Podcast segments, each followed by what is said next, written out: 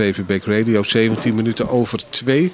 En we gaan naar onze gast, Lulu Wang. Want Lulu Wang die had afgelopen dinsdag een uh, fantastische dag. Want toen werd haar nieuwste boek feestelijk gepresenteerd. En uh, ik had de eer om daarbij te zijn. En we hebben Lulu nou aan de telefoon. Lulu, goedemiddag. Goedemiddag. Ben je al een beetje bijgekomen van de presentatie van je boek Neder Wonderland? Um, ik ben al lang druk bezig met, een, met mijn volgende werk.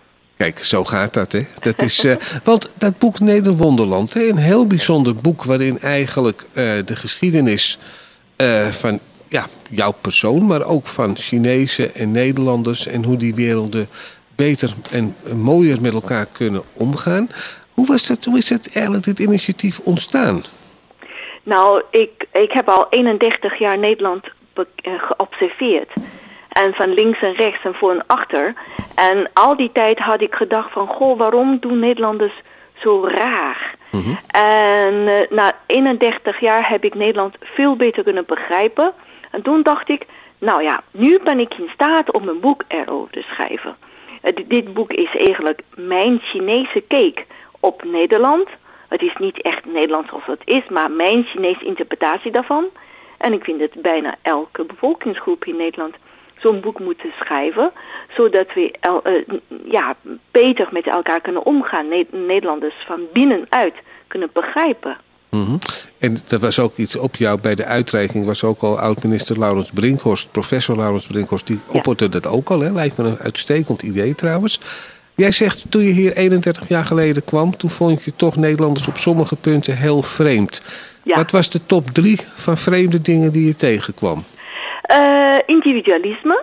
Ja. Want ik, toen ik um, van Maastricht moest moeten, moeten verhuizen naar Cannes, naar België. En zie ik bij mijn collega tussen neus en lippen door in de kantine. Toen werkte ik op de Hogeschool Maastricht ja, destijds. En ik zei, ja, ga, morgen ga ik verhuizen.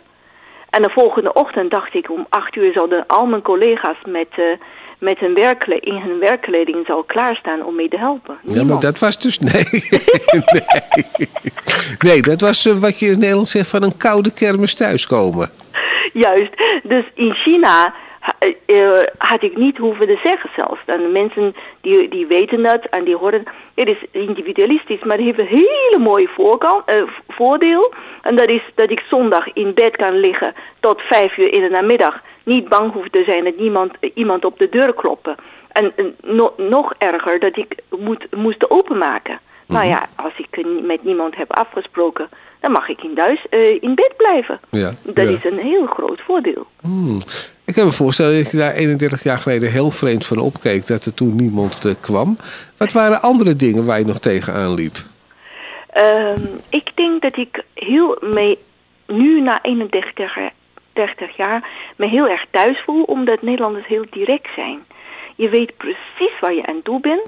Soms zijn ze een beetje te direct naar mijn Chinees begrip. Mm -hmm. Maar ik hoef nooit bang te zijn dat ik iets heb gezegd, per ongeluk, dat ik iemand heb gekrenkt. En dat ik, niet, dat ik jaren, uh, pas jaren daarna uh, achterkom. Nee, hier in Nederland, als mensen er niet mee eens zijn, zeggen ze direct, dan praat je het uit, dan ben je klaar. Mm -hmm. Dat vind ik het de mooiste van Nederland. Daarom is Nederland ook zo... Um, die mensen daar, vind ik, hè, die zijn wat rustiger in de menselijke omgang. Er zit minder spanning, omdat je in China moet je... zijn we heel erg beleefd. Ja? We zeggen nooit iets dat een ander zou irriteren. Maar diep in ons soms moeten we kook, kookt van binnen. Ja. En dus die, zeg maar, dit is een heel andere benadering. Um, maar ja, ik ben langer in Nederland dan in China inmiddels. En ik vind dat deze directheid terug mee bevallen. Mm -hmm. Nou, heel mooi om uh, te horen. Je bent eigenlijk al vrij snel na je komst hier ben je een bekende schrijfster geworden. Je was toen toch een, een, een heel opvallend iemand. Je bent eigenlijk altijd al bezig geweest met de verbinding tussen mensen. Ja. Dan heb ik ja. zelf het idee dat eigenlijk de Chinezen die hier in Nederland zijn dat je nou eigenlijk nooit verhalen hoort van dat er nou conflicten zijn tussen Chinezen en Nederlanders. Ja, nogmaals, Chinezen die praten niet zo graag. Die proberen zich aan te passen. En die, die denken, ja, we zijn hier de gast. En dus we moeten gewoon rekening houden met ons gastheer en gastvrouw. Mhm. En als ze zeggen A, dan doen we toch A. En als we denken B, nou, dat, dat, dat, hoef je toch niet te weten. En dat is een soort aanpassingsmentaliteit van Chinezen. Maar ik ben een uitzondering. Ik heb een grote mond, een klein gehalte, gestalte. Ik praat daarover. En ik vind het wel goed dat we af en toe even praten. Dat je toch eens weet hoe wij Chinezen over u denken. Dat vind mhm. ik wel leuk om te doen. Absoluut. En dan kan je ook natuurlijk een, een, ja, op zoveel manieren kan je dat natuurlijk daardoor naar elkaar toe groeien. Toen jij bezig was met het boek, hè, want het boek dat ziet er fantastisch uit. 222 illustraties, 220 mhm. eh, bladzijden. Uh, Eigenlijk elk onderwerp wordt besproken wat je maar kan bedenken.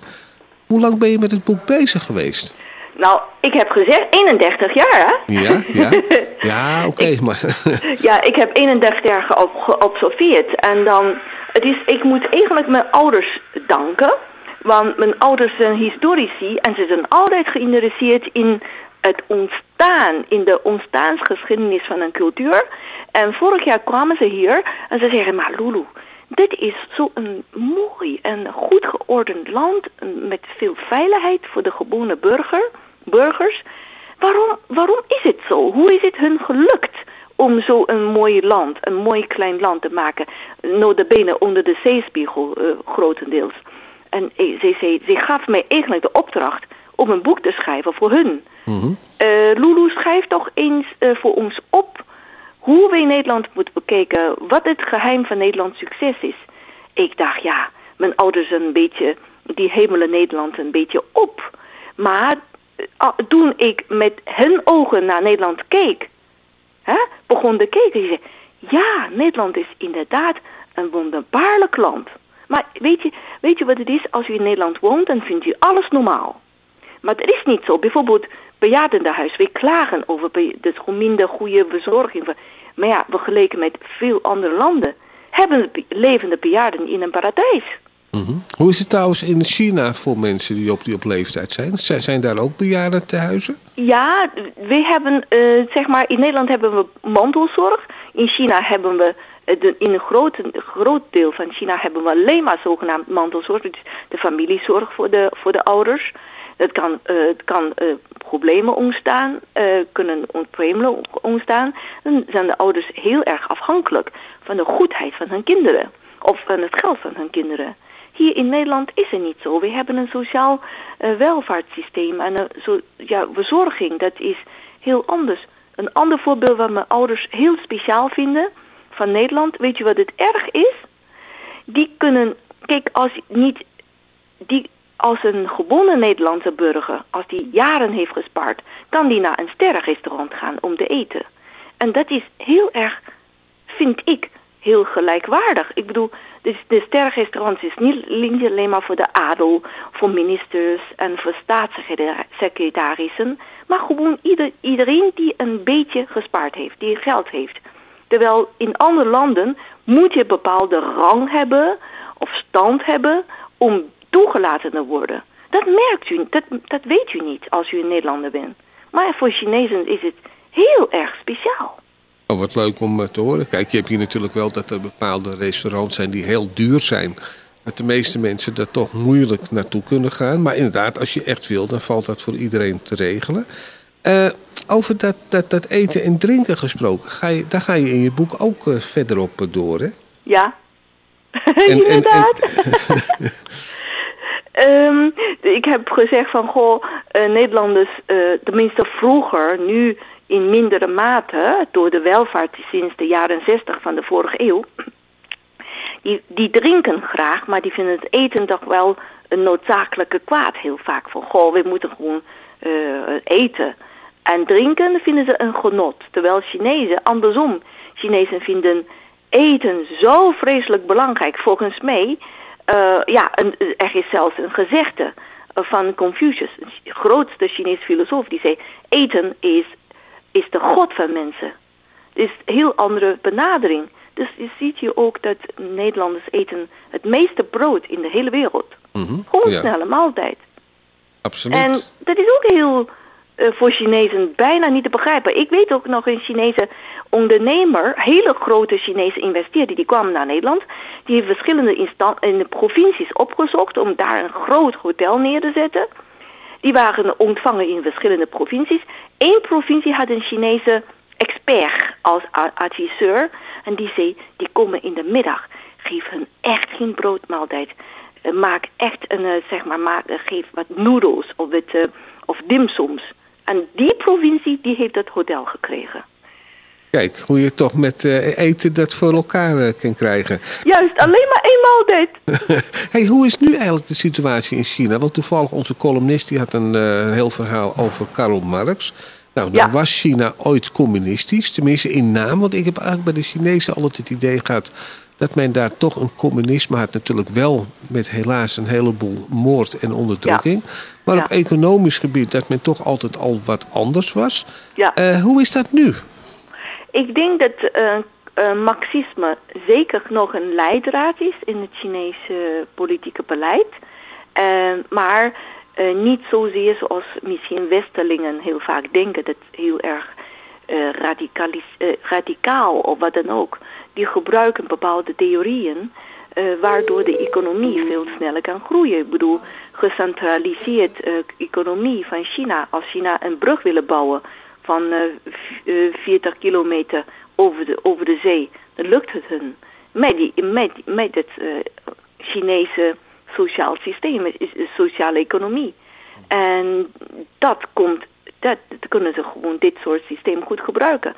Maar in, op andere gebieden is China heel erg, vind ik, naar westers begrip kapitalistisch. Mm Geld speelt zo'n belangrijke rol in heel veel beslissingen. Dus dat is China is eigenlijk een raadsel. U moet niet één uh, label gebruiken om China de, zeg maar, uh, uh, te definiëren. U moet verschillende labels. En dat is een, het is een heidenswerk om China echt goed te begrijpen. En je kan ook met China natuurlijk alle kanten op. Hè? Want aan de ene kant zijn er wel eens verhalen dat mensen zeggen... nou, China, dat wordt ooit de grootmacht in de wereld. Ja. Andere economen die zeggen weer... nou nee, China dat is toch een, een reus met hele kleine voetjes. Die, die, die, die leeft boven zijn stand. Dus ja, de toekomst zal het leren. Maar trouwens, in China is, heeft men een aantal jaren terug dat experiment... dat elk gezin maar één kind mocht hebben... Ja. En daar is toen de tijd waren daar de discussies heel verschillend. Ik, eh, de ene die zei van nou dapper, want je moet toch iets doen aan Mhm. een, een, een bevolkingsoverschot. Anderen die zeiden het is misdadig. Hoe is het daar verder mee gegaan? Want daar hoor je eigenlijk nooit meer iets, iets Uh, over. Is afgeschaft. Is afgeschaft. Oké. Dus er is een, een enorm probleem van vergrijzing op dit moment in China. Ja. Uh, dus u kunt je voorstellen, het is twee gezinnen van, uh, van kinderen, uh, twee gezinnen van één gezin een man, één gezin een, een, een vrouw, zeg maar zoon en dochter. Die twee mensen die moeten vier oudjes bezorgen op den duur. En dat is uh, en ook voor de Chinese economie, wie bepaalt nou de premie van de pensioen? Mm -hmm. Dus dat is uh, een enorm probleem. Nu, heeft, nu is China, uh, zeg maar, overgegaan naar, naar gewoon, iedereen mag een tweede kind hebben. Sommige mensen, sommige minderheidsgroepen kunnen ze, hebben ze van begin af aan, kunnen ze veel meerdere kinderen krijgen. Dus één kindpolitiek is een, tijd, is een tijdsverschijnsel, vind ik. Oké. Okay. Is het nou met de bevolking, is die daar nou ook gaan verminderen door die eenkindpolitiek? Of heeft het uiteindelijk eigenlijk niets opgeleverd? Jawel, jawel. Je hebt toch wel iets opgeleverd? Ja, vergrijzing. Wat is het probleem? Vergrijzing ontstaat door dat er gewoon minder kinderen bij komen. Ja, ja. Dat is een enorm probleem. Japan heeft ook hetzelfde probleem. Maar uh, nog een groter probleem is, nu men zo gewend is aan één-kindpolitiek... en ook de kosten om kinderen op te voeden, onder andere door de door de kosten van onderwijs, eh, heel veel gezinnen, jonge, jonge echtparen, die willen niet meer tweede kind. Dat is nog iets uh, dat China uh, nog dat probleem moet oplossen op den duur. Denk je trouwens dat Nederland er verstandig aan zou doen om bijvoorbeeld iets tegen de overbevolking te doen? Want ja, weet, weet, je had ooit dat liedje 15 miljoen mensen. En inmiddels zitten we al om 17,3. Dus het, ja, er is hier natuurlijk ook wel een probleem met dat we te veel mensen hebben. Nou, aan die andere kant is het wel handig als het kind, als gezinnen, zeg maar, als, men, als de vergrijzing niet een, een groot probleem wordt. Dat is een sociaal-economisch probleem. En dat, is, het kan ook politiek probleem worden. Als, als er echt zoveel oudere mens, ouderen zijn en de kinderen niet in staat zijn om de hele economie in stand te houden. Precies. En ik zie toch heel veel overeenkomsten met ons land, hè? Ja. Dat zie je het eigenlijk ook. Terug naar komende afgelopen dinsdag, dan werd jouw boek werd gepresenteerd. Nou, mensen hadden er naar uitgekeken. Het ziet er ook uit dat het een groot succes gaat worden. Je werd voor de uitreiking van het boek was er nog een paneldiscussie. En daar zat dus meneer, of, eh, professor Laurens Brinkhorst zat erbij. Uh, maar ook een aantal hoge mensen uit de Chinese samenleving. Ja. En uh, daar kwam op een gegeven moment ook aan bod van wat is nou de Nederlandse identiteit? Ja. En wat ik zo mooi vond, dat men was het eigenlijk toch daar wel behoorlijk met elkaar eens. Er werd ook gezegd van uh, een Nederlandse identiteit die bestaat wel degelijk. Alleen je moet dat op een hele positieve manier moet je dat zien. Hoe, hoe kwam dat op, op jou over? Ik vind het niet, uh, maar voor, ik ben een buitenstaander, ja. Nou, als je hier 31 jaar woont, dan ben je toch niet meer echt een buitenstaander? Nou, eh, die, die roots, eh, die, die, dat, die drukt een hele zware stempel op mij. Dus voor mij als een Chinese zie ik heel duidelijk de Nederlandse identiteit. Ja. En, en ik denk dat um, uh, als iemand uh, in Nederland goed wil leven, goed wil wonen en werken, moet die Nederlanders goed begrijpen. Als je dat niet doet, krijg, krijg je fiasco. En in mijn eigen schrijverscarrière heb ik ook gemerkt. Uh, tien jaar geleden of twintig jaar geleden, toen ik heel erg succesvol was, wist ik niet dat, dat Nederlanders heel erg Calvinistisch was. Dus ik was heel erg uitbundig en ik was heel erg um, praterig. En dat past niet bij de mentaliteit hier. Ook in mijn taalgebruik. Ik was heel erg bloemrijk, nu nog steeds, maar niet, niet zo, uit, zo uitgebreid bloem, bloemrijk. Maar ik heb mijn stijl behouden. Maar dat past niet bij de Nederlandse, Nederlandse identiteit. Dus in de loop der jaren, door vallen opstaan, heb ik begrepen dat de Nederlandse identiteit wel degelijk bestaat en zeer duidelijk is, en, maar heel subtiel omdat hm. Nederlands heel erg open-minded zijn. Ja. En, dat... is juist een façade van Nederland. Maar diep in hun, in hun kern, is een harde kern van, van uh, Calvinistisch Nederland. Goed, nou daar heb je goed over nagedacht. Weet je toch ook in Nederland ziet dat Nederland vaak het gidsland is in de wereld. Hè? Bijvoorbeeld met euthanasie, het homohuwelijk en andere zaken. In jouw boek kom je ook met de theorie dat Nederland dat kan zijn omdat wij klein, omdat we een klein land zijn. Juist. En weet je, ik geef je een goed voorbeeld van China. China had toen de tijd een openstellingspolitiek, maar die China is zo kolossaal, dus die, die, durft niet in één keer het beleid door te voeren. Wat hadden ze gedaan? Ze hadden een economische zone gemaakt van Kanton, Kanton, van in Kanton, provincie Shenzhen. Dat was een kleintje. Laten we eens kijken op een klein schaal. Lukt dat, lukt dat, lukt het niet is nog geen man overboord. Ik denk Nederland is ook zo. Nederland is heel geavanceerd in zijn gedachten. Avantgardistisch, destijds al met Erasmus, met democratie. Hè? Mhm. En dan met de beurs, wat dan ook. Dus Nederland is klein, maar die probeert allerlei dingen. Ook onder andere dankzij een klein land. Omdat als je, je hoeft niet echt een stichtend voorbeeld te geven aan de rest van de wereld. Dus als Nederland homohuwelijken toestaat, gaat, staat de wereld niet op zijn kop van... Goh, wat krijgen we nou? nee. nee maar, daarna is Nederland, door het experimenteren, heeft Nederland ervaring op, eh, opgedaan. Andere landen die zeggen, nou Nederland, het lukt Nederland om dat wel goed te handelen. Wij kunnen het ook doen. Precies, precies. Dat, uh, in jouw boek staan ook bijvoorbeeld een heleboel uitdrukkingen. Bijvoorbeeld van een wit voetje halen. En, uh, hoe, heb je, hoe moeilijk is dat voor iemand van niet-Nederlandse afkomst om al dat soort uh, termen te begrijpen? je moet.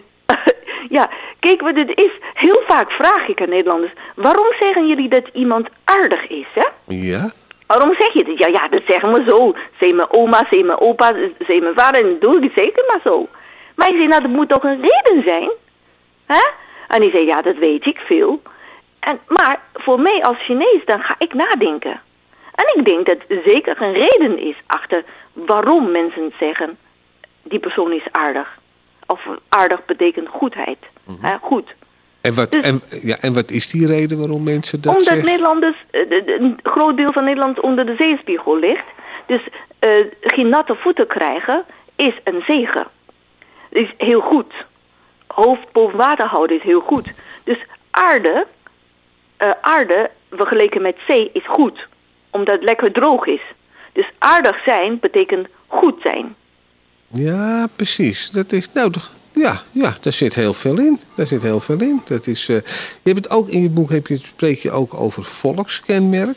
En Ja. dan kom je met een hele lange lijst. Wat zijn dingen die je als Nederlander absoluut niet moet doen als je bijvoorbeeld eh, zaken zou willen doen in China? Ehm allerbelangrijkste is dat je moet niet denken dat Chinezen die beoordelen een deal niet zozeer op eh, prijs en kwaliteit. Ja, dat ook al.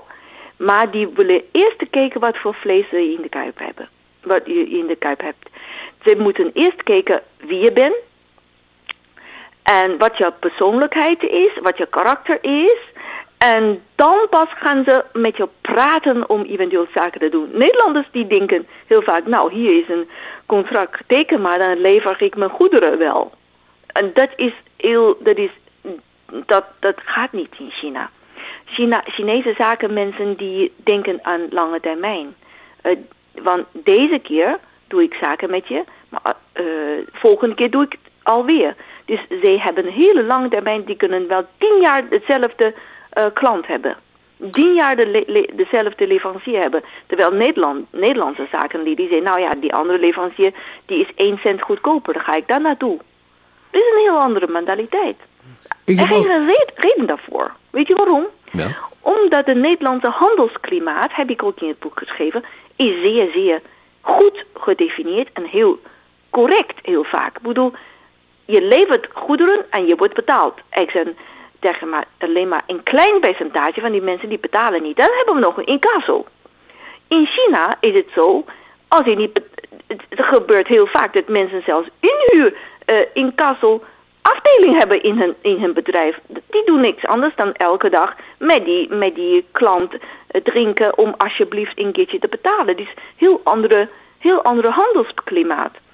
In, die, in dat klimaat moet je wel heel, heel erg goed kijken wat voor vlees je in de kuip hebt. In Nederland, want ja, het is gewoon een afspraak, is afspraak. ja. Het is een heel andere mentaliteit. En dan vind ik toch, als ik het zo hoor, vind ik dat met, met dat betreft toch de Nederlandse mentaliteit voel ik me meer bij thuis. Natuurlijk. Afspraak is afspraak. Juist, de Nederlandse handelsmentaliteit is makkelijker. Is echt makkelijk om zaken te doen. Je hoeft niet zoveel zorgen te maken. Als, als iets zwart op wit zet, dan ge- gebeurt het ook. Maar dat heeft natuurlijk een nadeel. Weet je wat het nadeel is? Nou, Nadeel is dat men, als je een heel erg goed product hebt geleverd tegen heel weinig, eh, eh, heel laag prijs, krijg je ook niet een bonus. In China wel. In China, als je heel goed je werk hebt gedaan, gaan ze opeens, hier krijg je wat extra. En dan, zij, zij oordelen echt vanuit hun hart eh, prijs en kwaliteit. In Nederland is afspraak is prijs en kwaliteit. Alles heeft voor- en nadelen. absoluut. Ik heb ook begrepen dat als bijvoorbeeld je eh, zaken gaat doen met, met een Chinees bedrijf.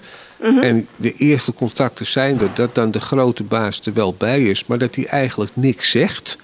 Klopt. Is dat, dat is ook, maar dat zal ook voor Nederlandse zakenlieden toch wennen zijn. Want normaal gesproken ben je gewend, nou, dat je, je, je, je spreekt af en je spreekt dan met de andere baas. Maar je bent helemaal Ja. niet gewend dat anderen het woord door- doen. Ja, kijk, weet je wat het is? Die grote baas die zwijgt om als een buffer te fungeren. Het is die, die krijgen, die heeft de assistent, die heeft een buffer, of zeg maar, de adjunct-directeur is een buffer eigenlijk. Dus als, je als je eh, onderhandelt en die eh, klant of die tegenpartij is daar niet mee eens, als die baas nooit wat gezegd heeft en eh, als het gaat gewoon spannen, gaat die grote baas zeggen, nou weet je wat, ik heb nooit gezegd, dit is mijn mening. Dat is de, de rol van een grote baas. In een, dat is een manier om, om, om te spelen, vind ik. Oké, en ik denk dat het wel een methode is die goed werkt. Ja, in Nederland doen ze dat ook hoor. Heel vaak. De grote baas zegt niks. En als het, eh, als het gaat spannen, Dan zeggen ze, nou weet je wat, uh, water, uh, water bij de wijn, we doen maar zo.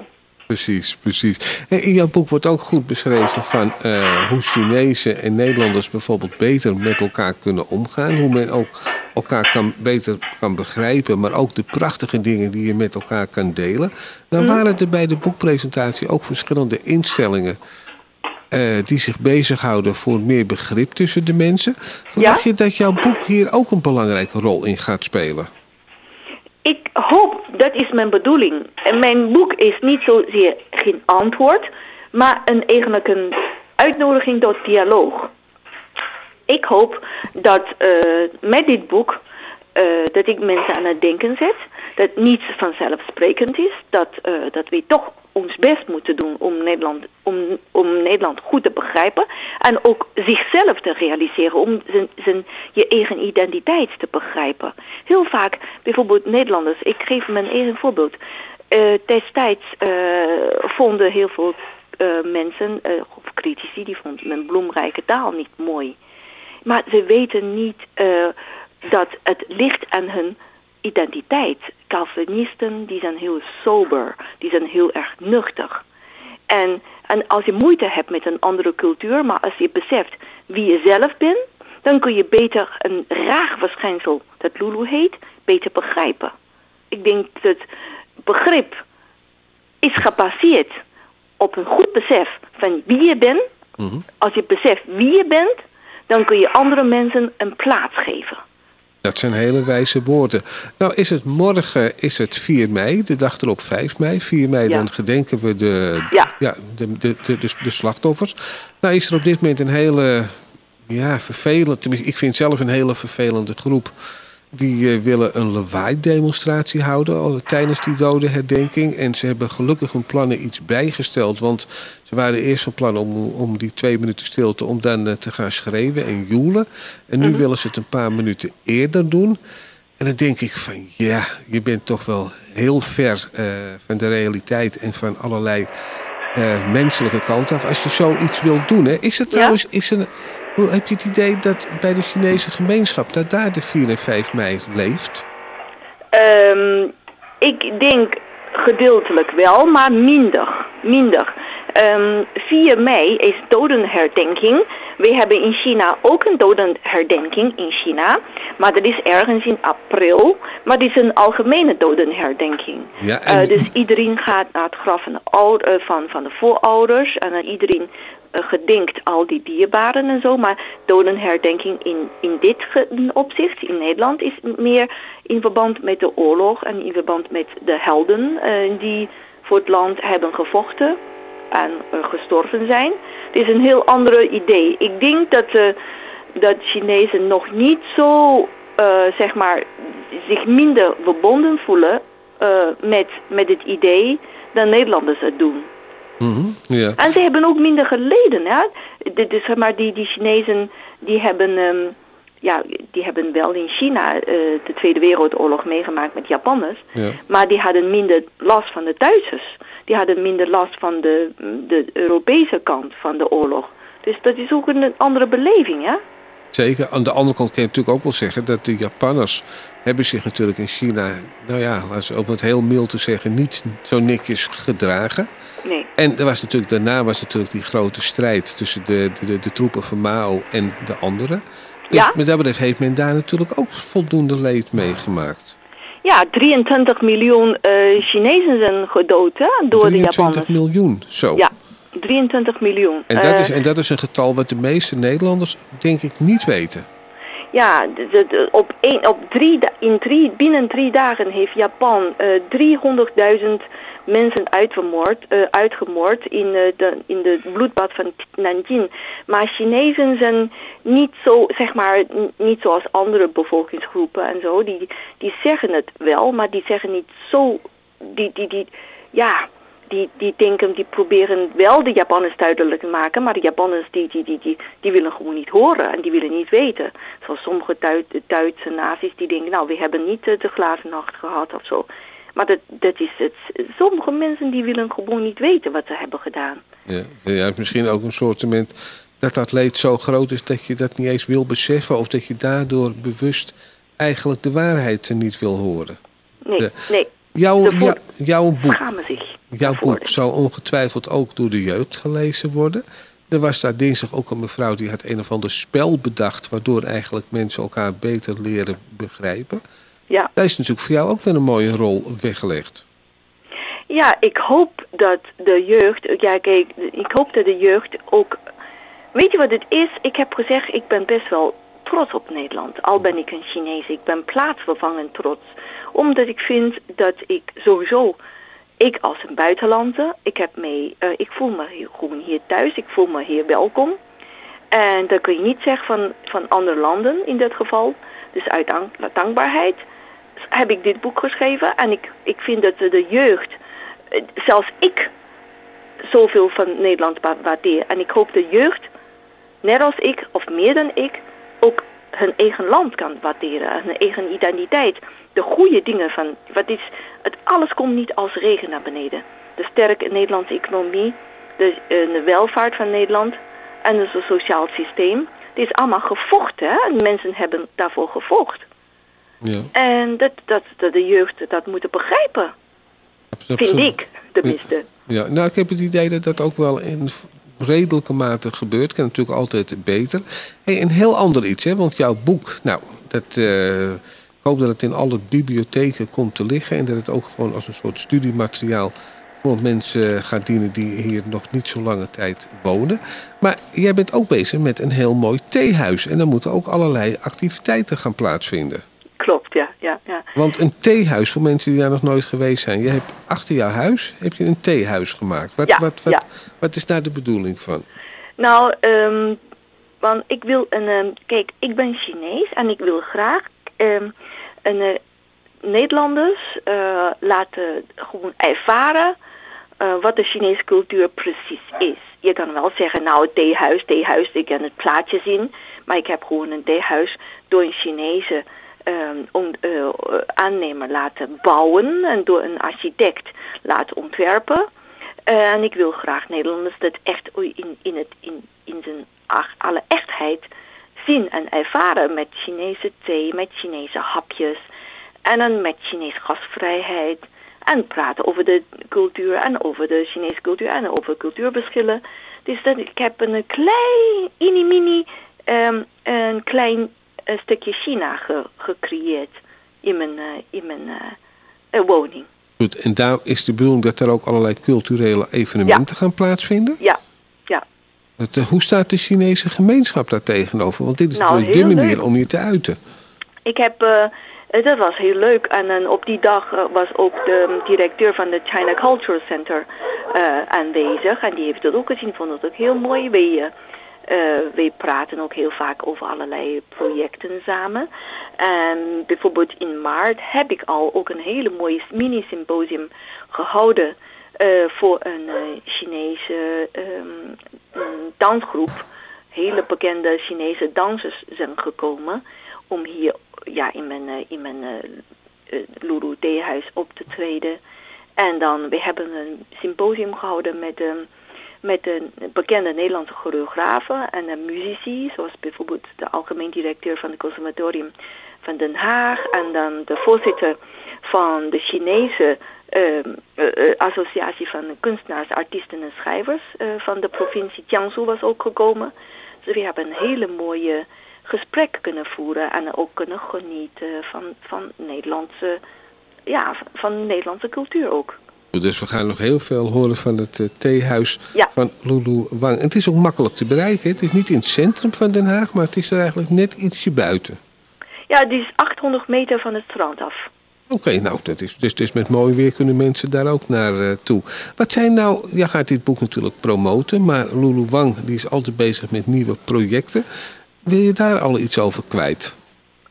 Nou, ik eh, probeer met het Lulu Theehuis allerlei zeg maar mini-seminars of symposia ehm, houden om, Nederlandse, om de Nederlandse cultuur, mensen, cultuurmensen of misschien ook andere, andere mensen uit andere wereld, eh, andere disciplines, bij- bijvoorbeeld zaken, zakenmensen, wat dan ook, ehm, bij, met Chinezen eh, in contact te brengen, met Chinese delegaties, echt high-end culturele activiteiten, zodat ik, uh, want weet u, heel veel Chinese delegaties die komen hier bijvoorbeeld uh, staatssecretaris, uh, secretaris of gewoon CEO's van die enorme multinationals, die komen hier en die hebben gewoon 20 minuten bespreking gehad met hun Nederlandse collega's. En daarna bezeilen ze in, ja natuurlijk in Lisse of gewoon wat dan ook. Dit is wel mooi, maar die hebben heel weinig kans om met hun Nederlandse, zeg maar, uh, collega's echt in diepgang, in alle gezelligheid, in alle informaliteit, in informeelheid met elkaar te praten. En ik probeer met, met mijn project die mensen in, aan, bij elkaar te brengen. En dat die mensen echt gesprekken met inhoud kunnen voeren. Ja, en gesprekken met inhoud, daar zitten zowel Chinezen als Nederlanders. Hebben daar dringend behoefte aan. En we gaan over twee minuten gaan we naar de muziek. Maar tot slot, wat mij nou zo opvalt, hè, als je vooral hier in Amsterdam, met bijvoorbeeld een Chinees restaurant dat daar in de loop der jaren eigenlijk altijd zo weinig verandert. Het interieur blijft hetzelfde. Maar ook dat de meeste klanten dat juist zo leuk vinden. Wat heb jij daar een idee over? Wat, wat, wat daar nou achter is? Ja, dat is heel erg. Uh, u hebt helemaal gelijk. Ik heb ook in mijn vorig boek Chinees Lekker geschreven. Ik heb een keertje mijn redacteur, hè, mijn, Nederland, uh, mijn Belgische redacteur. Belgen zijn heel goed in taal, dat weet u, hè? Beter dan Nederlanders, hè? Er zit ja, ook een heel, heel verhaal achter hoe dat komt, maar heel keurig, heel keurig met taal. En uh, mijn Belgische uh, redacteur, die, ik, ik wilde hem uitnodigen naar een heel echt authentiek Chinees restaurant hier in Den Haag. U weet dat in Den Haag heb je hele goede, uh, echte Chinees restaurant. Ook voor Chinezen bedoel ik, ja, authentiek. En die heeft gegeten en die vond het zo erg. Die zei, Lulu, ik heb geen Fuyong Hai gezien. Ik heb geen Babi Bangang gezien. Ik heb allemaal die vreemde dingen gezien. En ik vind het niet lekker. Was hij wel eerlijk? Ja, en dan, dat is het toch juist. Die, uh, dat oude generatie Chinees uh, in Indisch restaurants, die hebben zo een begrip ge geschapen, gecreëerd. En die hebben eigenlijk twee of drie generaties opgevoed. En dat is hun voedingsbodem, dat is hun klantengroep. En dat gaat nooit veranderen. Dat denk en ik ook niet, nee. Ja, maar de, aan die andere kant, je, je moet weten uh, dat er heel veel eh, de derde, tweede, derde generatie Chinezen, die hebben veel nieuwe restaurants, die hebben nieuwe concepten. En die hebben uh, zeg maar een soort Chinees-achtig fusion keukens. Ook heel lekker Aziatische eten en zo. Maar ook heel, uh, ja, oud cuisine hebben ze ook, ook. Dus die oude traditionele bestaan naast de nieuwe Chinese keuken en de nieuwe Chinese keuken begint echt in opkomst. Nou, we zijn heel benieuwd hoe dat gaat lopen. En we zijn dit de afgelopen uur een stuk wijzer geworden. Lulu Wang, dank je boek Neder Wonderland. Nou, echt een aanwinst voor elke boekenkast, maar ook voor elke bibliotheek en voor elke school. Dank je wel en uh, nog een hele fijne dag.